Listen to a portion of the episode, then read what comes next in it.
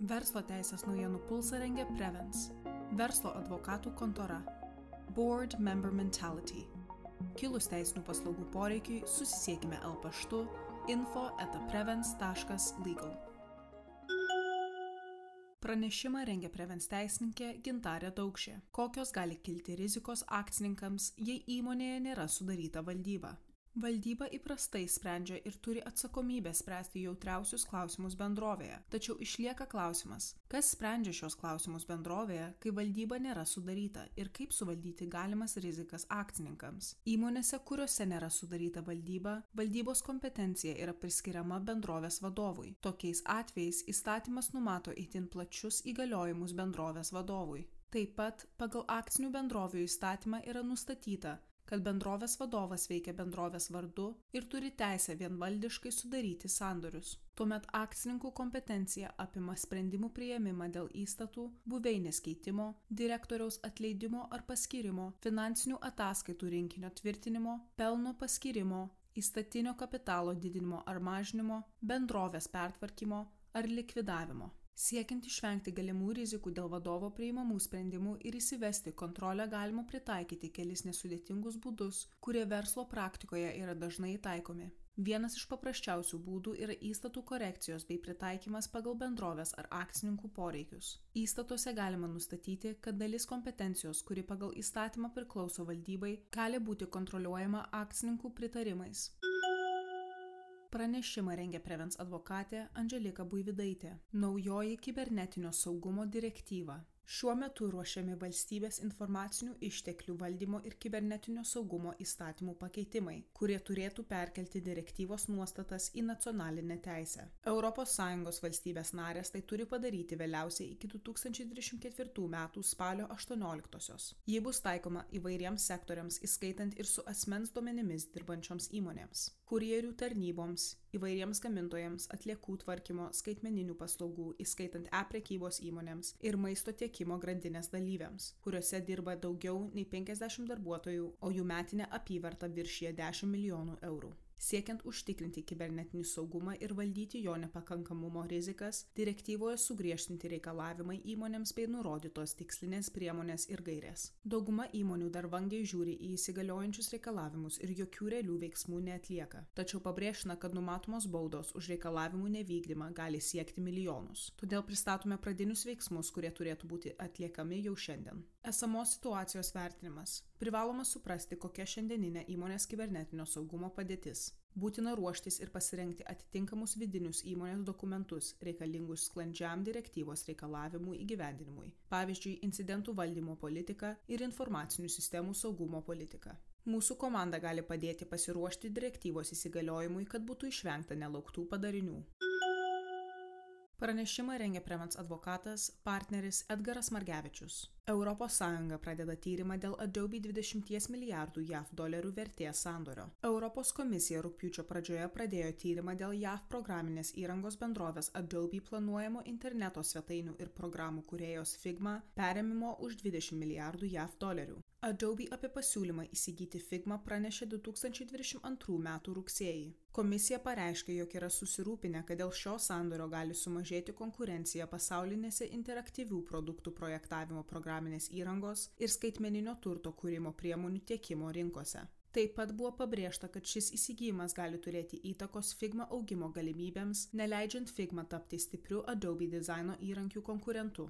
Pastaruoju metu technologijų sektoriaus sandoriai tapo ypatingų konkurencijos reguliavimo institucijos dėmesio objektu, nes kyla susirūpinimas, jog kai kurie pramonės lyderiai gali perimti konkuruojančius startuolius siekdami juos eliminuoti. Europos komisija pranešė, kad iki gruodžio 14 dienos priims sprendimą dėl sandorio leidimo ar jo blokavimo.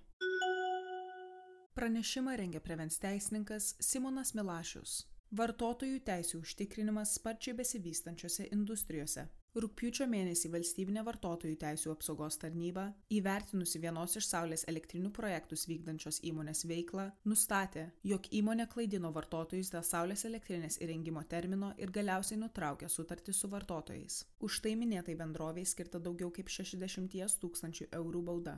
Valstybinės vartotojų teisų apsaugos tarnybos atlikto tyrimo metu buvo nustatyta, jog bendrovė skelbė apie planuojamą projekto užbaigimo terminą sudarytose preliminariuose pirkimo ir pardavimo sutartyse, bendrovė įsipareigojo nurodytų terminų vartotojams perduoti nuosavybės teisės į saulės jėgainės ir bendrovė sutarties įvykdymo terminą pratęsė du kartus, o vėliau sutartį su vartotojais nutraukė dėl išaugusių projekto kaštų. Nesažiningos komercinės veiklos vartotojams draudimo įstatymas nustato, kad komercinė veikla yra klaidinanti, jeigu ji pasireiškia kaip komercinis pasiūlymas nurodyta kaina, kai vėliau vartotojams atsisakoma parodyti reklamuotą produktą arba priimti to produkto užsakymą, arba pristatyti jį per protingumo kriterijus atitinkantį laiką. Minėtas valstybinės vartotojų teisų apsaugos tarnybos nutarimas dar gali būti apskūstas teismui, todėl baudos dydis dar gali būti sumažintas. Tačiau atitinkamuose sektoriuose, kaip atsinaujinanti energetika, fintech, AI, e-komercija, veikiantys verslai turėtų įsivertinti susidariusią vartotojų teisų praktiką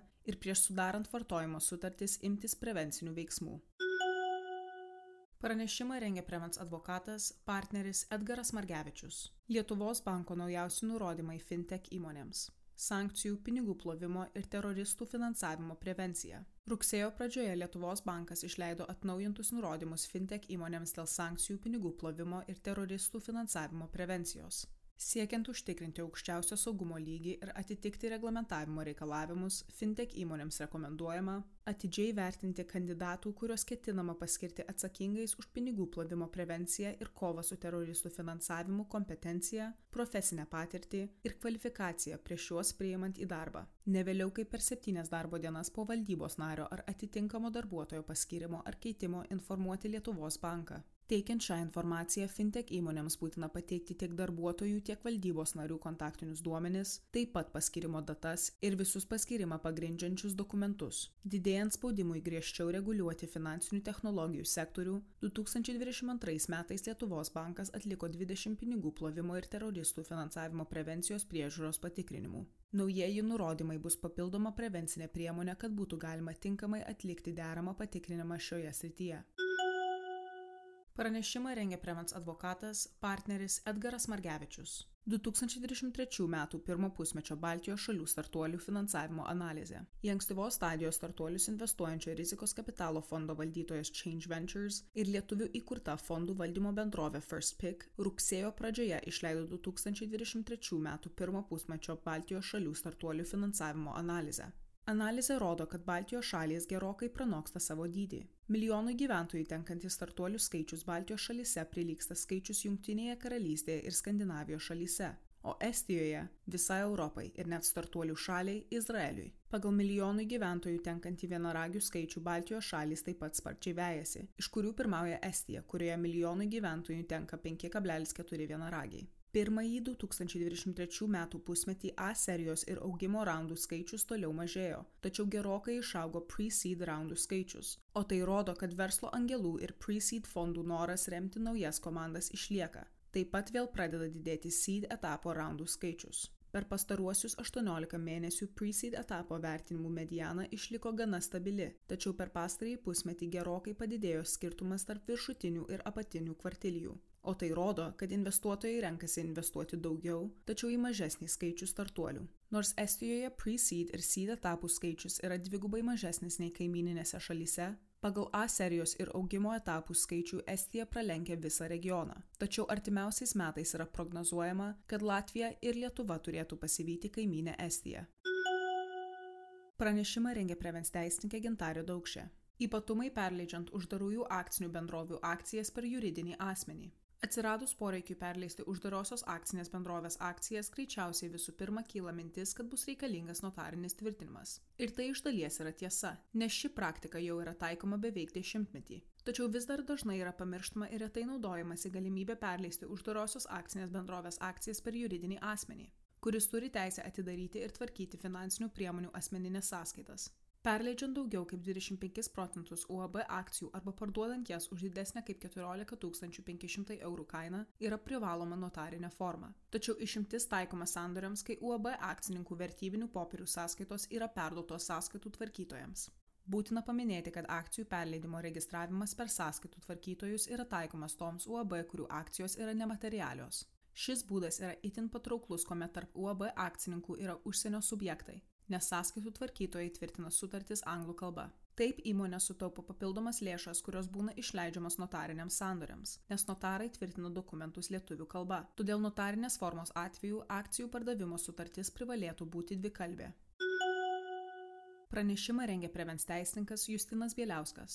Muitinės pateikti pokyčiai dėl tam tikrų prekių eksporto. Rūpiučio mėnesio pradžioje Muitinės departamentas paskelbė informaciją apie tam tikrų prekių eksporto pokyčius, pradėjus taikyti laikiną draudimą per Lietuvą ir iš jo sausumą gabenamas prekes, kurios gali patekti į Rusiją ir Baltarusiją, bei būti naudojamos karui prieš Ukrainą. Nuo Liepos įvestais sugriežtinimais buvo nustatyta, kad tais atvejais, kai prekių, kurios gali būti panaudotos kariniais tikslais arba sankcionuotos šalies pramonės pajėgumams didinti, tranzitas per šalies, kuriai taikomos tarptautinės sankcijos teritoriją nėra draudžiamas, tačiau privaloma pateikti eksportuojamų ar reeksportuojamų prekių gamintojo išduotą dokumentą, kuriuo prekių gamintojas patvirtina, kad jam yra žinoma prekių pardavėjas ir pirkėjas, tranzito klausimai ir galutinis galutinis naudotojas bei naudojimo tikslas. Pirmieji paskelbti muitinės veiklos rezultatai taikant sugriežtintus eksporto reikalavimus rodo, kad tikrai ne visi pardavėjai ir eksportuotojai yra pilnai pasiruošę naujųjų sugriežtintų eksporto procedūrų taikymui ir sėkmingam prekių judėjimui. Kylant bet kokiems logistikos teisės klausimams kviečiame susisiekti L paštu info.prevens.legal.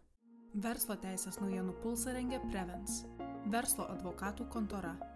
Board Member Mentality Kilus teisinių paslaugų poreikiui susisiekime L paštu info etaprevens.legal.